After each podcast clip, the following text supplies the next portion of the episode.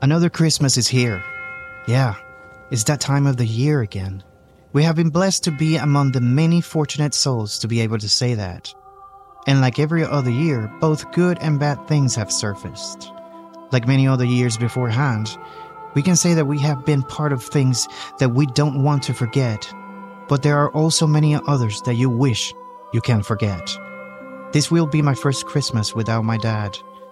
And although his passing left a void in my soul, his heart remains beating through mine as I continue to cherish every breath of life and every opportunity that reaches me. The family and I are more united than ever, and I seem to have been visited by more light than shadows these days. Sometimes it is necessary to lose in our lives just so that we can appreciate and treasure that which we continue to have. Of this, I am sure. Without my old man around, this will be a different Christmas, but no less special.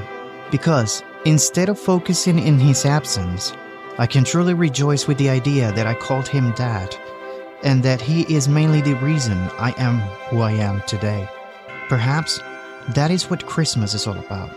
It may be all about growing up and being better people in spite of everything we now miss and loved for so long.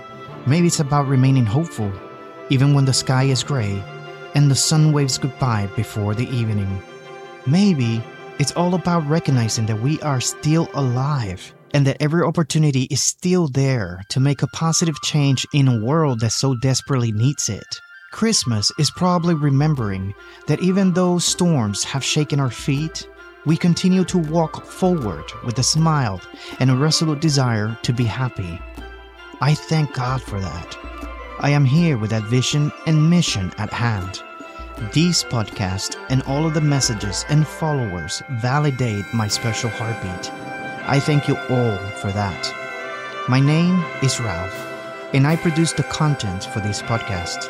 I want you to know that you are all in my mind tonight as I layer my feelings bare and exposed in a very deeply and meaningful thank you.